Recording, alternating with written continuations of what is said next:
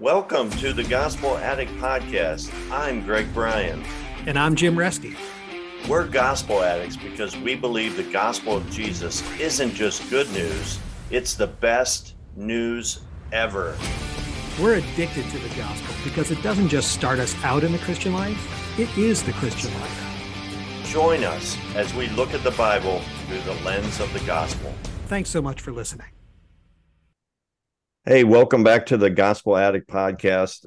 I'm Greg Bryan. I'm joined with two of my good friends, Randy and Ali and we are going to discuss John chapter 21 tonight, which is uh, the book of John is the Gospel John is like one of the greatest books of the Bible. It's one of my favorite books of the Bible. I don't know. What about you guys? What do you think, Randy? What do you think about the Gospel of John? Well, it's absolutely one of my favorite books, and uh, there's just so much unique stuff in it. It's so different than than uh, the other Gospels. Um, yeah, I mean, this from whether the I am statements or, uh, you know, Jesus talking about life and light and love. So yeah, it's a, it's an incredible, uh, incredible book of the Bible. Yeah. So Ali, how are you tonight? Uh, I'm doing pretty good. What I do remember from John 21 is in the very early days when we met and we were doing Bible study, I remember you shared the story of the the fish the fish story is in the John chapter 21. Yes. Where Jesus goes uh, fishing with other, other people. So I still remember that story and how much uh, impact it left on me when you shared. And those are like, I remember it was tw- 2017, November 2017, when we, when you used to pick up in that uh, huge white van and take all of us and then do the Bible study together later so that's that's where I remember that you know we did that we did that the Bible study and you shared the story. That's amazing. It's amazing because I don't remember that. I mean, I remember I remember picking it, picking you guys up in the van and everything, but I don't remember specifically studying that passage. But it's so cool that you remember that, Ali. It, yes. it is one of the. It's a really cool chapter, and here's the thing that's kind of interesting, guys. Is if you look at that, if you look at the end of chapter twenty of the book of John. It's almost like he ended the book because the very last two verses, he kind of summarizes his whole purpose in writing it. So if you look at John chapter 20, verses 30 and 31, it says that Jesus performed many other signs in the presence of his disciples, which are not recorded in this book. But these are written so that you may believe that Jesus is the Messiah, the Son of God, and that by believing you may have life in his name. And so I, I love that verse 31, that very last verse. You know, these are written that you may believe that Jesus is the Messiah, the Son of God, and that by believing you may have life in his name.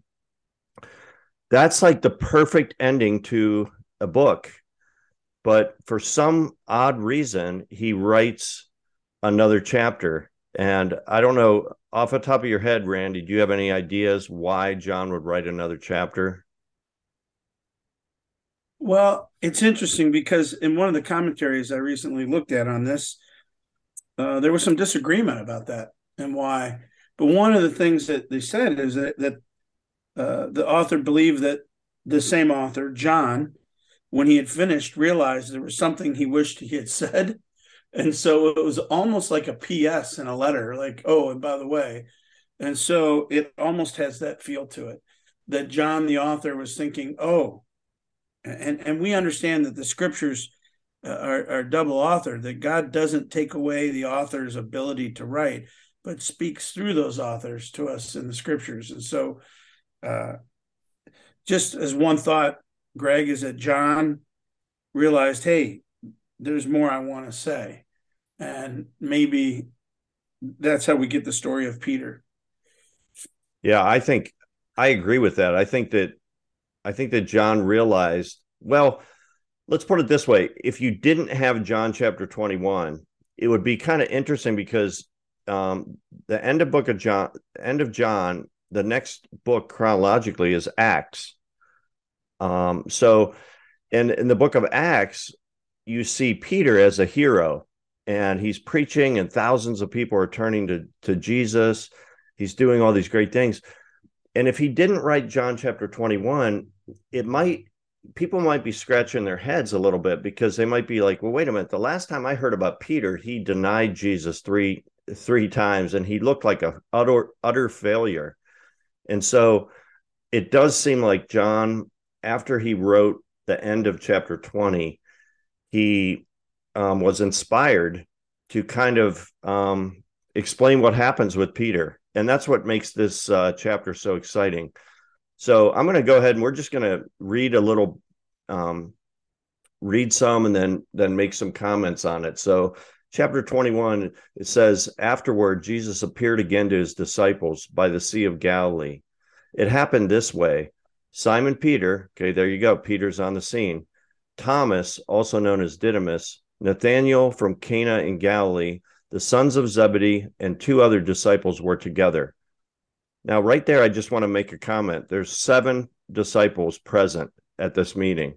And if you know anything about the book of John, for some reason the, the number seven is a is a very important number to him because there's like the seven miracles of John, the seven I am statements of John, and here you have seven disciples gathered together um, at this meeting, and then uh, in verse three, Jesus or, or Peter says, I'm going out to fish.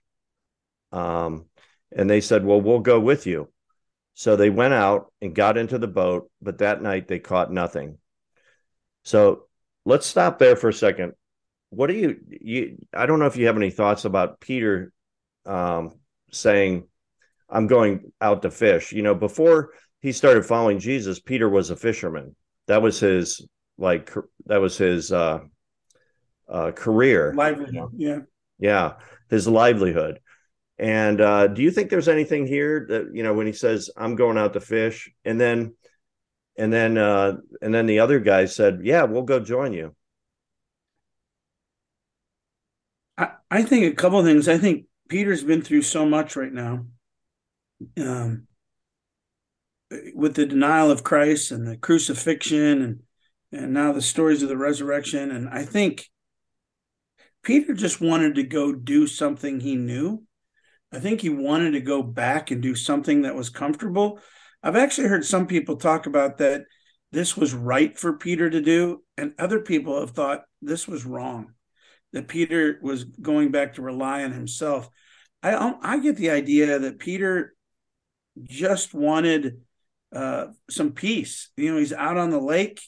There's no one around. Uh, he can fish doing something he's known and done his whole life, and uh, maybe spend some time thinking. But I, I, I get the idea that Peter just wants to kind of do something he knows, so that because it's been so intense and so hard the last couple of weeks. So you don't feel like it was either right or wrong. It was just he was doing what he knows. He was he was uh yeah, you know, one th- one thing to one thing that you see in this passage is how Peter is a leader, um, because he says, "I'm going to I'm going to fish," and all, immediately the other guys say, "Well, I want to go with you. Um, I'm coming with you." And I think we Peter gets a bad rap. I heard a guy say recently that um, in heaven there's going to be a lot of pastors that are going to have to apologize to Peter because you know because of, we we tend to throw Peter under the bus, um, especially with those three denials. But if you remember back to that that night when uh, Judas identifies Jesus uh, in the Garden of Gethsemane, Peter had a sword with him, and he was willing he was willing to die for Jesus. So he had a tremendous amount of courage um, at that point, and and you know he didn't have he wasn't a good swordsman because he ended up cutting the guy's ear instead of like hurting him. But and then jesus healed the guy's ear. But i think we we often will just kind of make paint peter out to be sort of a coward. But we, we've got to remember he was a he was very courageous. And even here you see his leadership ability. Randy what did you want to say? No thanks. Greg I, I, two things. One Peter's the only one that went to the trial of Jesus.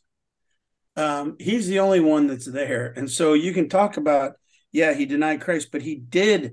He was in the courtyard. He was there. Like you got to give him a little credit for that. But the thing that impacts me on this is in the in as John writes, the end of chapter 20, he's talking about Thomas. Now, Thomas has also done some incredible things. Like at one point, he says, Let's go back to Bethany where we can die with Jesus. He's willing to go be with Jesus and die. But what is Thomas known for? Doubting Thomas, right? That I won't believe unless I can put my fingers in the holes of, of his side. The last thing he does in verse chapter 20 is John recognizes where Thomas says, Jesus, my Lord and my God. So Thomas kind of redeems himself a little bit here too. The very next passage is the story about Peter's reconciliation. Like, so John's ending with both of these guys kind of like uh, showing there's a different side to both of them. That's a great point. That's a great point. So let's continue on in verse four. It says, Early in the morning, Jesus stood on the shore. Now, this is the resurrected Jesus. This is after he rose from the dead. He stood on the shore, but the disciples didn't realize it was Jesus. So he called out to them. This is kind of interesting what he says to them. He says, Friends, haven't you any fish? Which I guess, you know, people will say that's the last thing you want to ask a fisherman, a group of fishermen. because if you're if you're a fisherman, you know, a lot of times, most of the time, you're not really catching many fish, but you you you don't want to have to tell people that you haven't caught anything yet. Um, so they say no. They answered, and then he said, "Well, throw your net on the right side of the boat, and you'll find some." And here's the amazing thing: they did it. So when they did, they were unable to haul in the net because it because of the large number of fish. Then the disciple whom Jesus loved, which is John, said to Peter, It is the Lord.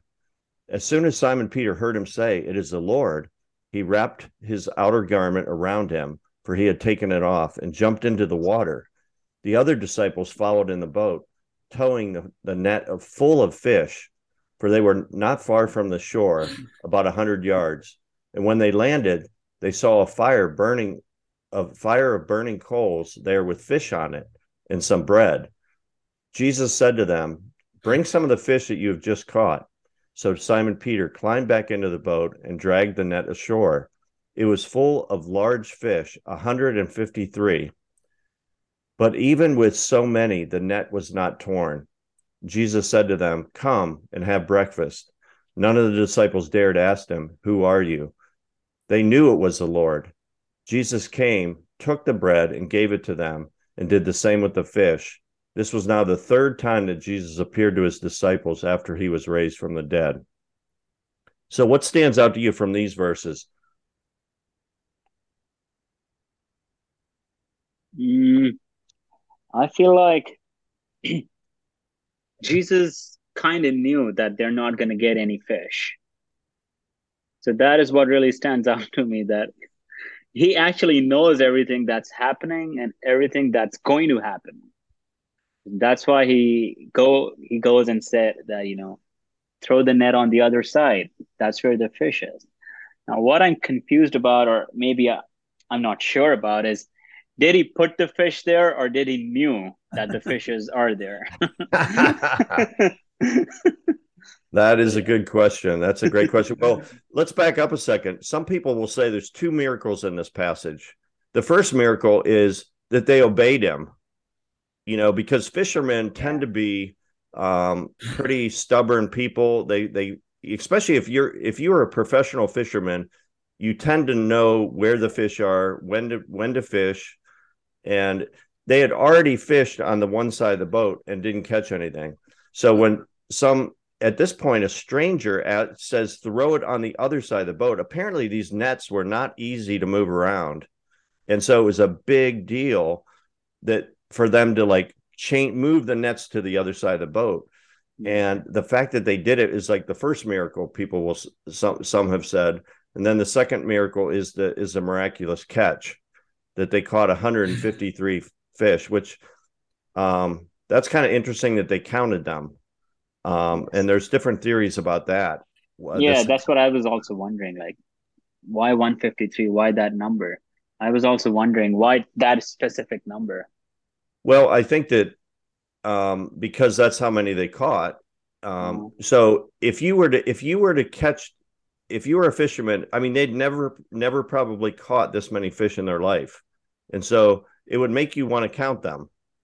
You know, so so my my first inclination is that the reason it's a it says 153 is because they caught 153, but there are other theories to that. Like there's a theory that at that time it was known it was known that there were 153 different types of fish um, Wow. in some journal, some sort of um, ancient fisherman journal. Um, I don't know if you've ever heard this theory, Randy. Um, I have, yeah. yeah, and that and so it basically because the fish sort of represent what they're going to be doing, um, the way they're going to impact people, like um, that. God is going to change. You know, he- He's going to make them from fisher fishers of fish to fishers of men, and He wants them to reach men of every tribe, nation, tongue, language, and so basically everybody you know the good news of jesus is for everybody so here you have if this is true that 153 represents every known different type of fish that it kind of is a, points you towards the the fact that they were going to go on and try to reach all peoples from every every nation i don't know that i buy that my tendency is to think that the reason it says 153 is because they caught 153 But what what's amazing about that to me is that someone took the time to count them. And someone was so concerned. And so John, who wrote this, one, if you're a fisherman, you want to tell everybody. You know how fishing stories get bigger and bigger. Like I caught the and it started, but John wants to be so accurate in what he writes. And in many ways, this gives me confidence that what John is writing is accurate because he wants to be accurate to the point of the exact number of fish that were caught. And I thought about it like as a fisherman, he would remember that. John was a fisherman as well, and he would remember that was unbelievable. We caught 153. Like that's incredible. But to me, the fact that he was so precise in that he recorded that number, he could have said it was just a huge number, like right? yeah and that would have been accurate. It would have been right. But he counted them one by one. And to me, that's telling me how precise it gives me confidence in the gospel that this is accurate. Well, there's so many details that he mentions. I mean, he mentions, look at verse nine. He says, when they landed, they already saw a fire of burning coals with fish on it with some bread. Now, it's kind of interesting. Jesus was already cooking fish. Uh, you know, he already had fish. So he, he didn't need fish. He didn't need, you know, um, and there's just there's so much detail in here. Um, it mentions you know that Peter had taken off his garment and uh, how he had to put it back on and jumped in when he jumped into the water, and how they didn't even recognize who Jesus was until uh, you know verse seven. John says to Peter, "It's the Lord." So there's some really cool um, detail here. Um, Well, if we hit that, so first of all, why would they recognize him? I mean, he, he's he's been crucified. Like I, they're in in um, they've left Jerusalem, and so I think for them it was like, hey, I just want to get out on the water. I don't, you know, they're looking across the lake trying to see who it is. I wouldn't, I don't know that they would have expected Jesus to be there. But if you go to Luke 5, uh, starting at verse 4, I think, this story mirrors the call of the disciples. So this was how Peter came to follow Jesus. Isn't it interesting? This is how Jesus reinstates Peter, but it's just like when he first called them. In Luke 5, you know, Peter's preaching and he, you know, they worked all night and hadn't caught a fish and then Jesus sends him back out, which is amazing that he was willing to go back out after cleaning his nets and working all night and he hauls in a huge catch. I think that's incredible. And and one of the thing, uh, Greg, I was going to mention, I've heard a lot of people make a lot out of the fact that Jesus put on his clothes to jump in the, or uh, Peter put on his clothes to jump in the water. and how funny that is to us. But if you imagine, he probably had one set of clothes. And so if he's fishing at nighttime, he doesn't want to ruin his only good clothes, the only clothes he has. So he takes them off, basically fishing in his in his boxers. And so he fishes at night. Um, he's fishing, and when he realizes Jesus, he's not going to jump in and leave the only clothes he has behind. If that's all you have, you you know you keep it with you, right? So he grabs it and puts it back on and jumps in the. I, to me, it makes total sense. It's like you know he he was he had one set of clothes. He was gonna he didn't want to ruin them at night, and now he's jumping in the water to go to Jesus. But I love the fact that Peter was going to do whatever he had to do to get to Jesus. I love that.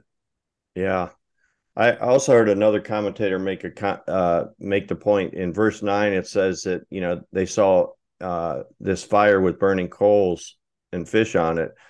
The, the the the whole idea of the fire and burning coals. The last time Peter was around fire and burning coals was was when he denied Jesus.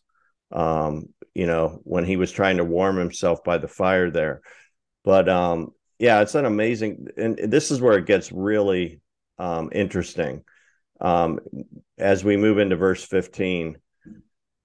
So he and basically Jesus invites these seven disciples to breakfast, but he has a special reason for doing it, and it's really all about Peter. So we pick up in verse 15. It says, When they finished eating, Jesus said to Simon Peter, Simon, son of John, do you love me more than these?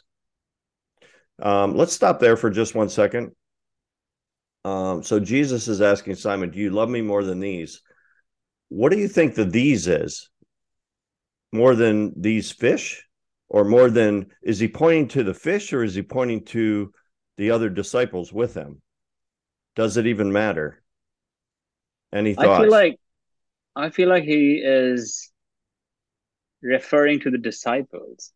I don't know if i'm right or wrong but that's what i feel like. And it's it's kind of interesting that if you look at uh, every time you know jesus is having a conversation with one of his disciples or any other person he actually knows the answer before he asks the question. But he is striking a conversation to teach a lesson. That's how i feel like after yes. after reading it which is very nice because like imagine if any other person including me and you know sometimes uh, when you know the answer you actually just jump to the answer instead of like trying to find a path to explain the whole idea. You can't do that. But Jesus had that wisdom. And I think that's why he was such a great teacher, that he knew how to teach. Yeah. Oh, you're a, he's he was amazing, amazing teacher. Yeah. Um, so when he says, "Do you love me more than these?" Let's just explore these two possibilities. Let's say, let's say, for example, it was the fish. Let's say mm-hmm. that Jesus is standing around the fire and he says, Do you love me more than these? And he's pointing to the pile of 153 fish. Okay. What would he be communicating to Peter? He's he he he may basically pointing out to him like, you know, you were a fisherman. That was your that was your identity. That was your job. That was your career is is fishing for fish.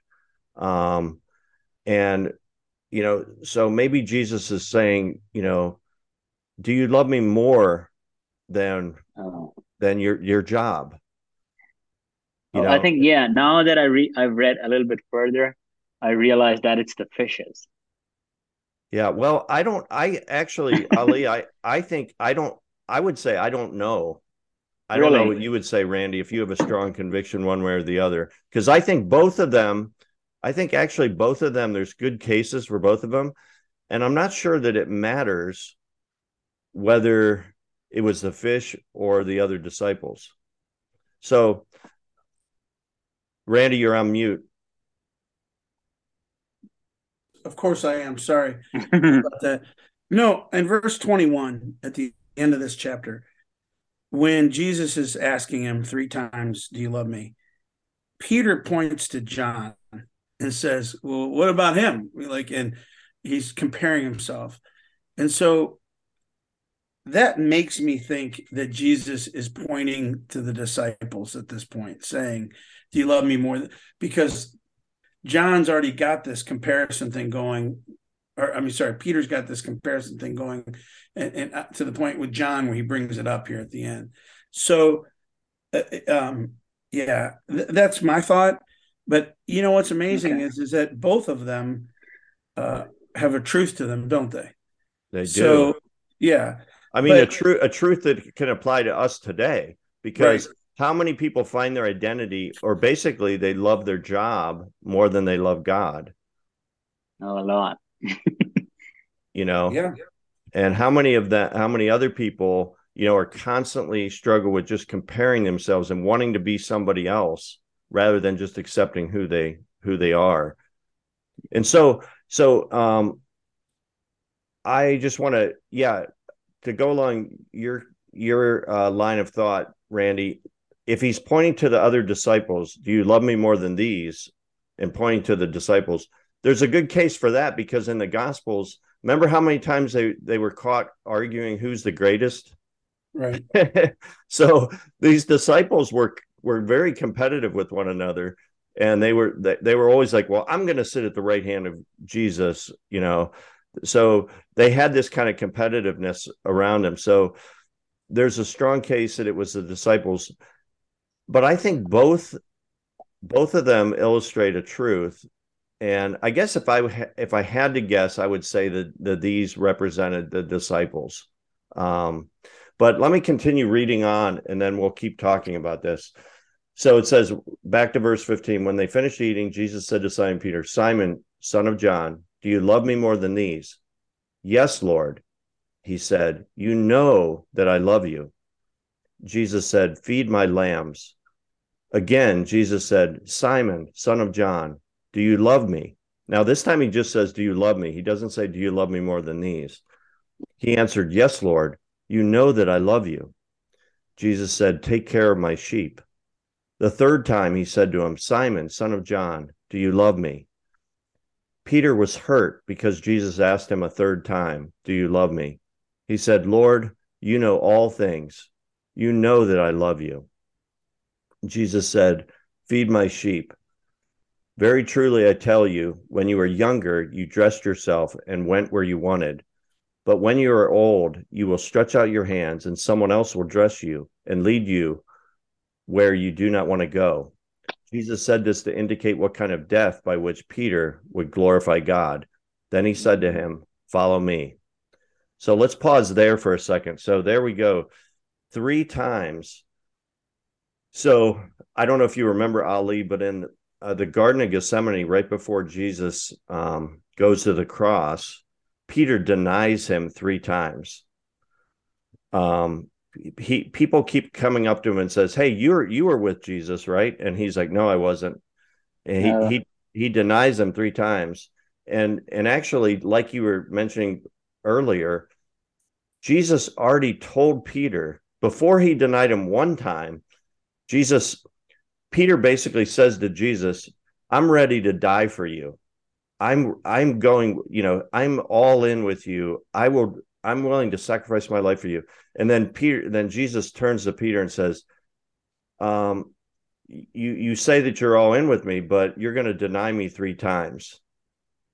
And he already so knew. He told him that he was going to deny him three times, and then hours later, he he does. He denies him three times, and then it says that um on the third time, um, he he breaks down and, and weeps. So he was kind of a broken man. Um, kind of you could say he walked away from Jesus at that point. And uh, you know, so and I know, you know, Ali, you've gone through a, a short period of time where you walked away from Jesus. Um, and did you feel that way when you came back? Like, oh my gosh, you know, is he going to take me back? Is he going to still love me? Uh, I think there is always that doubt in your head where you feel like, have I committed a, you know, unforgivable mistake?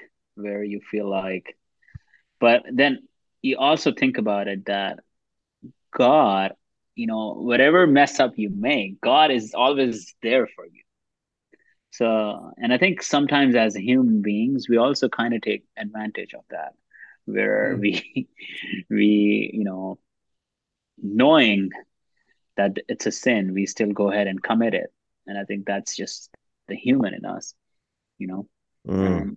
it happens everybody has had that weak moment where even when you know that it's not the right thing to do you end up doing it. And i think uh, god being the greatest still forgives us. So yeah i yeah.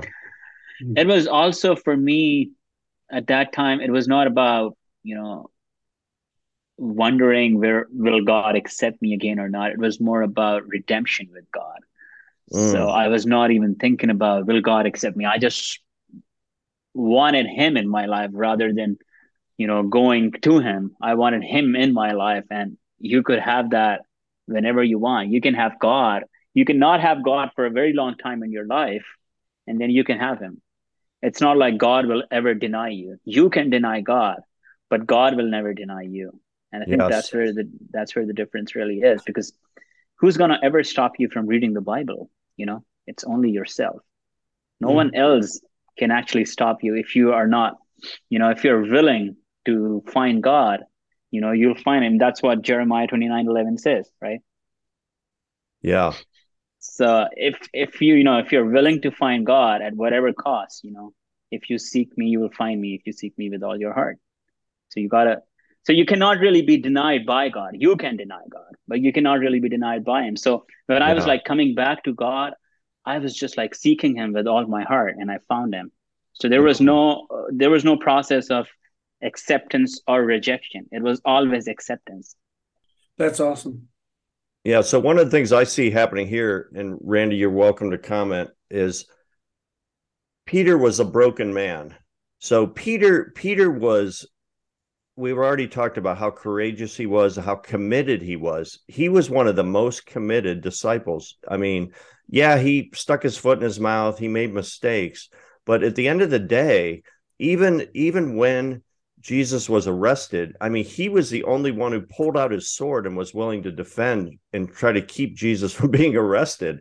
Now, again, at this point, he doesn't really understand that Jesus is, needs to go to the cross and that he's not a physical, um, he's not a political figure that's going to save um, mm-hmm. the the Jews. He's a spiritual savior that needs to to die for our sins. He didn't understand that. So, but you see his tremendous commitment and courage. But then he, but then he gets, he's incredibly broken because he he denies Christ, and the thing that, you know, the thing that he said he would never do, he did. And so, what I see here in this in this in this passage is when he says, you know, Simon, son of John, do you love me more than these? He says, Yes, yes lord you know that i love you. It's like what peter's saying to to jesus is peter's got himself to a point where he's like jesus you know me better than i know myself. And you know that i love you. And um and you know look at the third time in verse 17 it says peter was hurt because jesus asked him a third time do you love me and he says lord you know all things. You know that i love you so so basically he's come to a point in his life it's kind of a new level of spiritual maturity. And this is what i'm wondering if you guys can relate to is that he's recognizing that jesus knows him better than he knows himself. Because he thought he knew himself. He thought he would never sure. deny jesus. He thought he would never you know he was the most committed. But then he but then he becomes broken because he does the one thing that he said he would never do so now he's come to a, a new point where he realizes that God, you know me better than I know myself. Have you guys ever thought of that? And and or what are your thoughts on that? Uh, well, oh, go ahead. Go ahead. I feel like that is not just for Peter, but for everybody. Mm-hmm. You know, we think like we, I mean, you know what's going on in your heart right now, right? I know what's going on in my heart right now. Nobody else knows, but God knows. Mm. So mm. God, not just Peter, but pretty much Jesus knew everybody better than they knew themselves. And that's one of the reasons why he pointed him out that, you know, you know, when when you grow older, you're gonna you're gonna be where you don't want to be. So he yeah. knew it. He could that's you know, that's what I was talking about earlier. That's why Jesus was such a great teacher because he knew what's gonna happen. But he came down to the level of the other person's understanding to explain them in the best way possible. Instead of you know just like throwing all the information at once on them that would like overwhelm everybody. So i think that's how i feel about it. Pretty much god knows us the best. Mm-hmm. even even the things that we don't know right now because we cannot we cannot see the future right? You cannot see the future but probably god knows it what's going to happen to us tomorrow. Hmm. so but all throughout the bible we see people that think that they can like like Jonah for example he thought he could run away from God.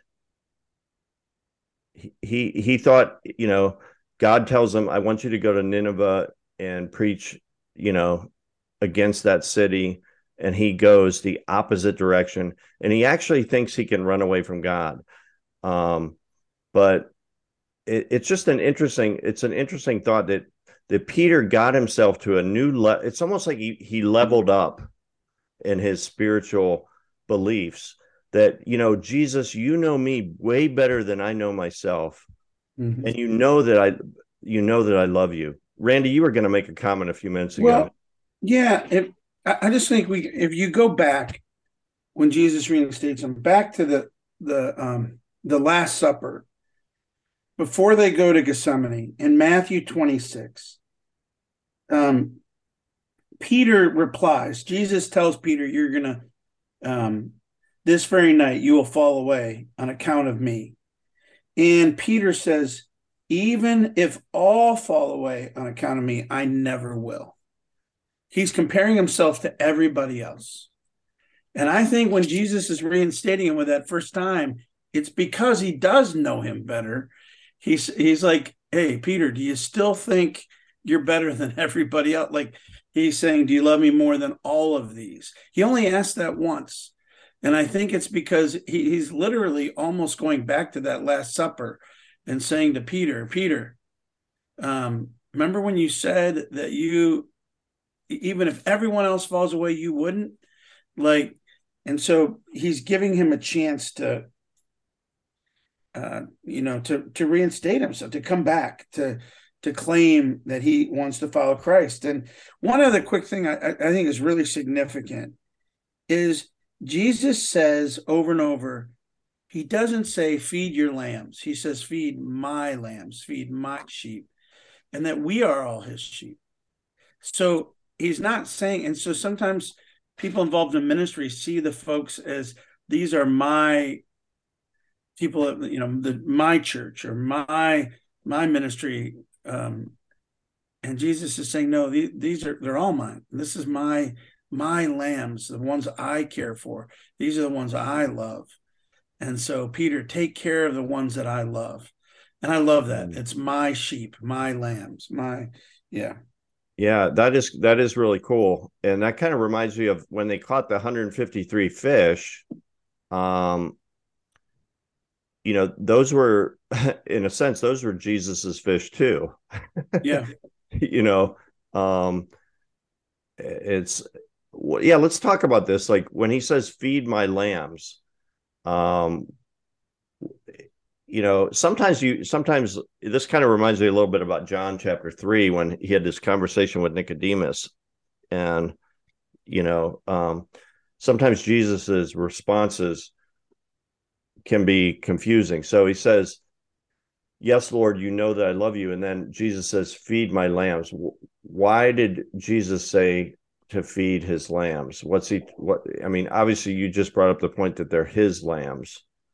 Um, and this kind of ties into maybe the argument that when he said, Do you love me more than these? He's referring to the fish because he's, he's now saying, I don't want you to love fish anymore. I want you to love my lambs, which are my people. Um, but and then you know, do you guys have any thoughts on it? He says, feed my lambs the first time, then he says, take care of my sheep. Um, and then the third time he says, feed my sheep. Um, you, you know, what what's happening there is is Jesus is not just not just reinstating uh, Peter, but he's is he recommissioning him? Yeah. Yeah. yeah. And I think for them, understand throughout the scripture, for David was a shepherd. Psalm 23, the Lord is my shepherd. I think the nation of Israel understood that. I think these men understood when he's saying this. In many ways, Jesus is actually claiming to be God. I mean, the God is the shepherd. And Jesus said, These are my sheep. These are my people, my lambs. These are the ones I love. And so I think um, you lay down your life for your sheep. And so, yeah, I, I think it's, and he is. I think he's commissioning them um, back into ministry. He's saying you're gonna you're gonna spend time taking care of people and feeding people, feeding them my word. Um, so yeah, yes, but I think the people at the time that the idea of sheep and lambs was not formed. That's the Old Testament's filled with passages like that. So I think they would have understood that. Yeah. All right. Well, let's continue on. There's only a, a little bit more left in this passage in this chapter. So he um in verse 19 he, he indicates what oh yeah we should talk about this for a second um jesus tells peter how he's going to die which is kind of crazy um he says in verse 18 when you were younger you dressed yourself and went where you wanted but when you're old you will stretch out your hands which stretching out your hands is like being on the cross and someone else will dress you and lead you where you do not want to go Jesus said this to indicate what kind of death Peter would glorify God. Um, yeah. So, Randy, what do we know about how Peter died? Um, well, uh, as history tells us, Peter died. He was crucified, and he was crucified. He chose rather than to be crucified the way that Jesus did. He chose. Uh, his church history tells us that he was crucified upside down, that he felt like he didn't, he didn't, uh, it wasn't up, he wasn't good enough to die the way Jesus did. So he he asked to be crucified, to be crucified upside down, which I, I've even tried to picture how that would have looked. But yeah, um, that's that's what church history tells us. Yeah, and that's and that's crazy. So so then um, it, it goes on and he says in verse 19 jesus said this to indicate which kind of de- uh, what kind of death by which peter would glorify god. Then he said to him follow me. And then what does peter do? And this is classic peter right here. It really is classic peter. I think he was a verbal processor i think he just kind of spoke what came to his mind which that's the way i am too. I mean yeah. um, where my wife my wife when she speaks she's thought through what she's going to say and she comes she's very wise. Where i i will process out loud i will say things and then two seconds two minutes later i'll disagree with it. Um so anyway peter turns in verse 20 peter turned and saw the disciple whom jesus loved which was john was following following them this is the one who had leaned back against jesus at the supper and said lord who is going to betray you when peter saw him he asked lord what about him which is so funny that Peter did this. I mean, uh, it's just it's just so funny that. And then Jesus answered in verse 22, um, if I want him to remain alive until I return, what is that to you? You must follow me. Because of this, a rumor spread among the believers that this disciple would not die. But Jesus did not say he would not die. He only said, If I want him to remain until I return, what is that to you? And then John talks about himself here. This is the disciple who testifies to these things and who wrote them down. We know that his testimony is true. And then I love verse 25, and it's the last verse of the, book of the Gospel of John. Jesus did many other things as well, if every one of them were written down, I suppose that even the whole world would not have enough room for the books that would be written. Oh, that is a really cool, cool verse. So, in other words, Jesus did. We, you know, when we read the Gospels, we don't have every single thing that Jesus did. We only have a small portion of it, uh, just a just a tiny bit. But um, let's go back to this, like Peter's response, and says, you know, what about him? Um, uh, what are you guys' thoughts on this? I, I think, Greg, it, uh, in a Bible I have, it's a quote by Swindoll, but Chuck Swindoll, but it says, we're really only responsible to answer for ourselves. Like we, we're not to worry about what other people do or what they're, we're only to do the role that God has for us not the role guy. And sometimes we can look at each and say, "It's not fair." Like, how come they get that and I don't? Or how come that everything's better for them? And our job is to do the role that God has prepared for us to do, and not to compare to everyone else, but to think through what is it, God. What is it you want me to do, God? What is my role here to do? How can I bring you glory and please you. And um and we answer only for ourselves. Yeah. And so when we stand before god have we done what he asked us to do? And so i think i think because peter keeps like like i said all the way back in matthew where he was saying hey they can all follow me but i won't. He kept comparing himself. And then he says uh you, you know um what well here he's comparing himself again and it's like and jesus is saying hey stop. Just focus on on who just follow me. Yeah. Follow me because he wants to set peter free from the comparison game. Right. He wants Amen. to set people free from you know because if you're constantly comparing yourself to other people you're always going to compare yourself to people that are more successful more you know have more things have more money have more oh, oh you know but we're we're each running our own race. And like you said like for us to really be set free um we need to just focus on jesus. What do you think about that ali?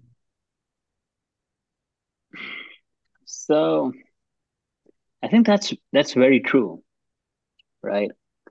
Because it's just the human nature that we we end up comparing because I feel like we compare because we feel like we have not achieved as much as the other person has achieved.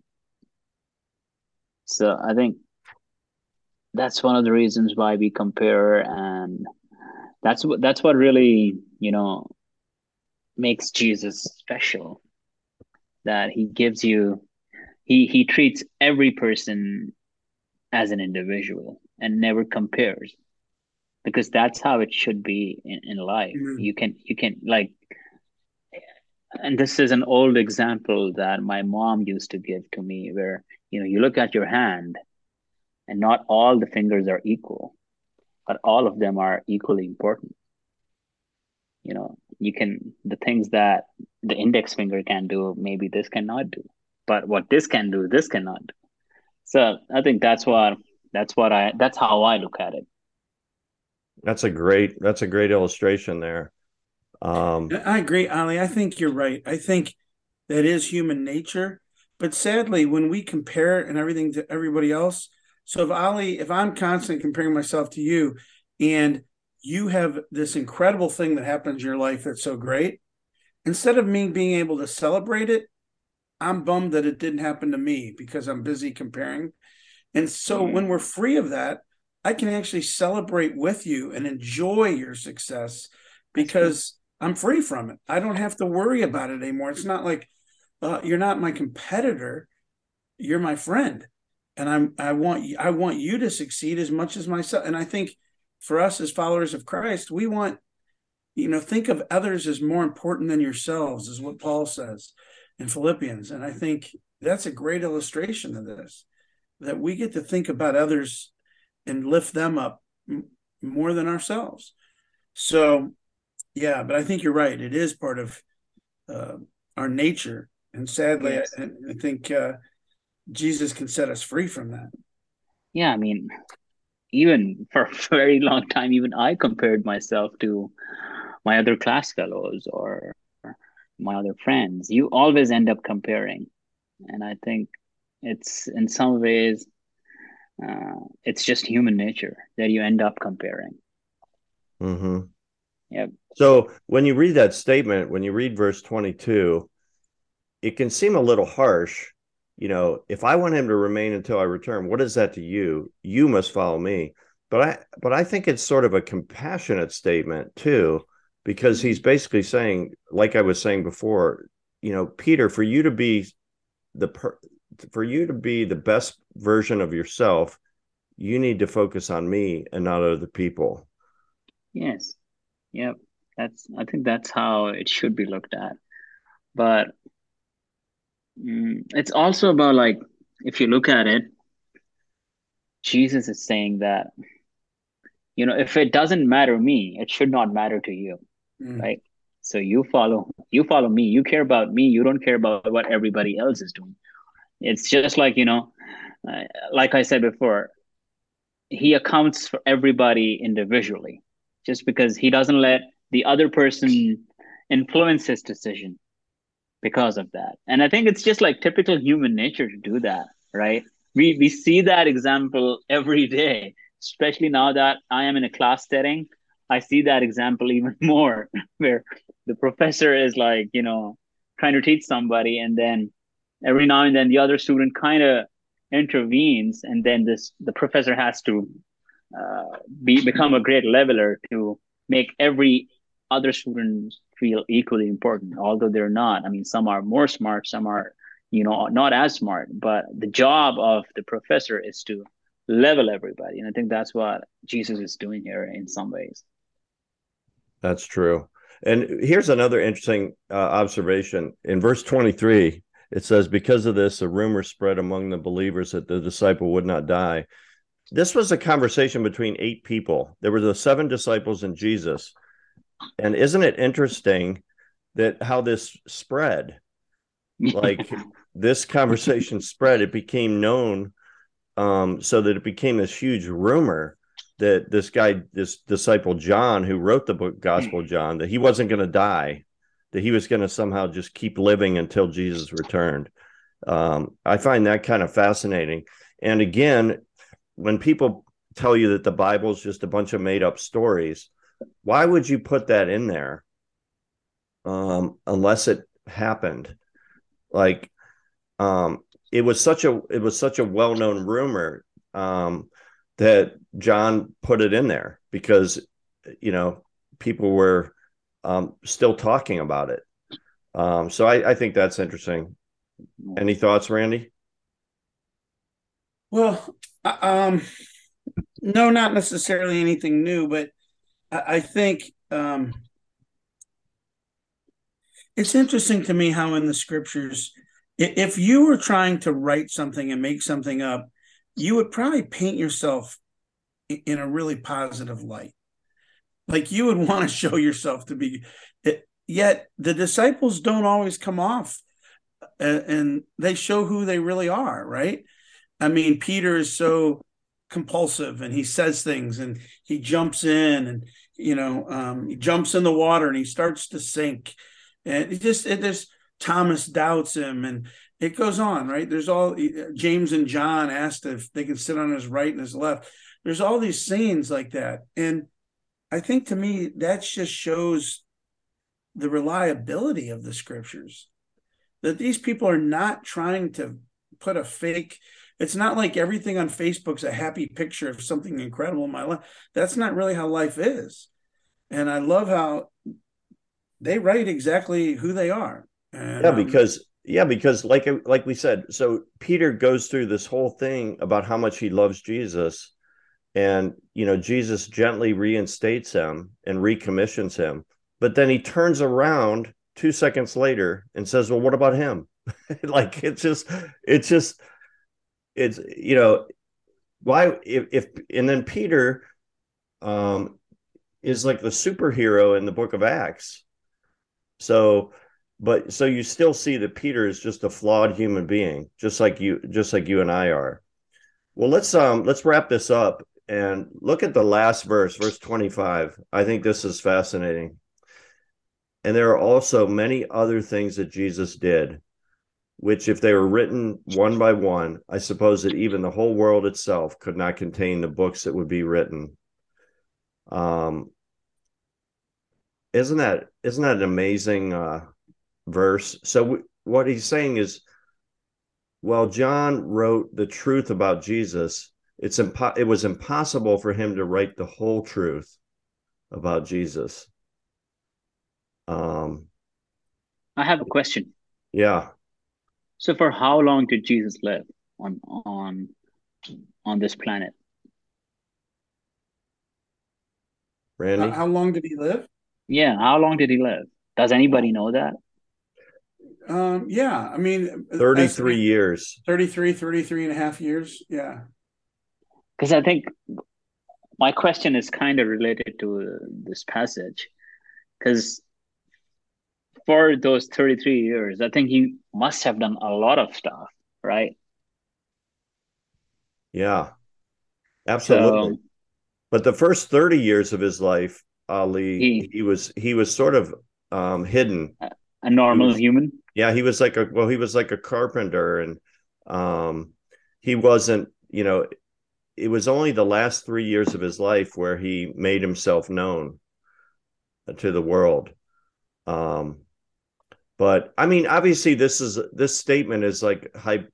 What what is it? Hyperbole. Exa- exaggerated. Is that what you're trying to say? it's it's it's a it's like a hyperbole it's exaggerated but i think it's also not exaggerated because we know that jesus existed before he became human he's always existed in eternity and so in that sense I mean, I mean, yeah he's doing things right now i mean you can't right. yes. you can't you can't write enough books about god to explain him you know yep. there's so much I, about I, god that we don't know that is true. That is, I, I, I always say that because I think God has only given us that much intelligence, right? His existence yeah. and his being. It, I feel like you know when sometimes people ask critical questions about God and they, they you know try and find answers which they cannot find. I, I feel like you got to give that, uh, and you got to say that that's above my pay grade. Yeah. because well, you cannot understand that part because God has not given you the intelligence to understand that part. So I think that part of what he's saying here, this last verse, is that there's much more about Jesus than we know. That's true. And so it's okay for us as followers of Jesus when somebody asks us a question to say, I don't know. Like we don't have to have all the answers because there's so much about Jesus that I still don't know. Yes. I'm still learning like i'm i still need to keep following jesus because i you know there's not a you never get to the point where you're where you come to the point in your life where you're like i know everything about jesus. That's impossible. Yes. I mean if you just look at nature right there are so many things in nature that you can explain how they're happening. You know science can explain how they are happening but they cannot explain why they're happening.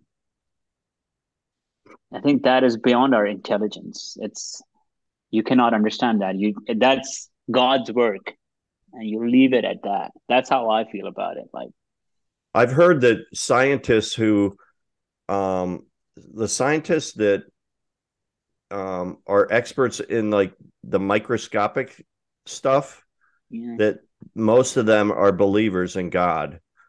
And also the scientists that that examine the macro stuff like like the stars and the universe, yeah. they tend to be believers in God. Yeah, I mean, so you know, the other day I was having a conversation with one of my friends, and I was like, God knew that we're gonna need water. I think water is one of the greatest gifts of God. I mean, just look mm-hmm. at water how much do we depend on water in everyday life? We drink it, we use it to clean ourselves, right? Water goes in our food. Without water, there would be no plants, so we cannot have food. So how did God come up with this? Who can come up with this idea? I don't think a human can come up with an idea to create water. God created water, right? It That's can right. only be it can only be a super being like him who could think of water and he could think that if I'm putting people on this planet, they're gonna need water. And you know what? Our bodies are 70% water. So that means Yeah. that means we're this close to drowning. You know, Holly, don't laugh. Don't laugh, Um, it's a good one. oh no, no, no. We're this close to drowning. No, we heard it the first time, Greg. No, All but. I was going to say, you know, here's an amazing thing, Ali. Think about this with water. Water is so unique. You know, it's the only element, I believe, uh, that in its solid form, it floats. So, like Yes. everything else in the solid form, it'll sink. So, water, three forms gas, and vapor, solid ice. Ice floats. If Yeah. ice did not float, it would sink to the bottom, build up, and all life on this planet would not exist Right. because the they in it, within a few years the entire planet will be frozen. Yep. But because ice floats, it doesn't go down to the bottom. It doesn't stay frozen, and so it will melt. And so that means that there can be life on the planet. And it's like someone even thought of that. You see, that is like beyond a, a human mind cannot think that far. It has to be it has to be God. So you know that's like every now and then I get into an argument, not an argument, but like I get into a discussion with people who are not believers. I, I tell them just look around you. Like just one day wake up in the morning and look around you and the creation that you're living in has you yourself is a wonder, of course. God created all of us. But if you just look around yourself, you have to believe in God. There's no way you can deny God. Just look around you. All this has been created by God, and it's just perfect because everything that we need exists on this planet, and He knew that. That's great. That's a great, great, uh, that's a great way to look at life. And, um, yeah, I have a friend who said a similar thing. He goes, whenever I start, um, feel like I'm away far from God, I just look at my hand. I just stare at my hand and I just think all that went into making my fingers move and, and the intricacies of the human hand Yeah. are just crazy and in the human eyeball and there's just so so much you can marvel at and i remember actually ali before you be, started following jesus you and i used to talk a lot about nature yes. I'm a nature lover. yeah well and we and we and what it, what impressed me is how you saw god in nature Yes. um Because I think that's one, and and we being ourselves, one of His greatest creation, right? Humans have not been able to emulate a human being yet, you know, and I don't think they'll ever be able to create another human being. But that's how that's how I look at it. You know, if you wanna, people ask for proofs, right? People ask, so prove me that God exists.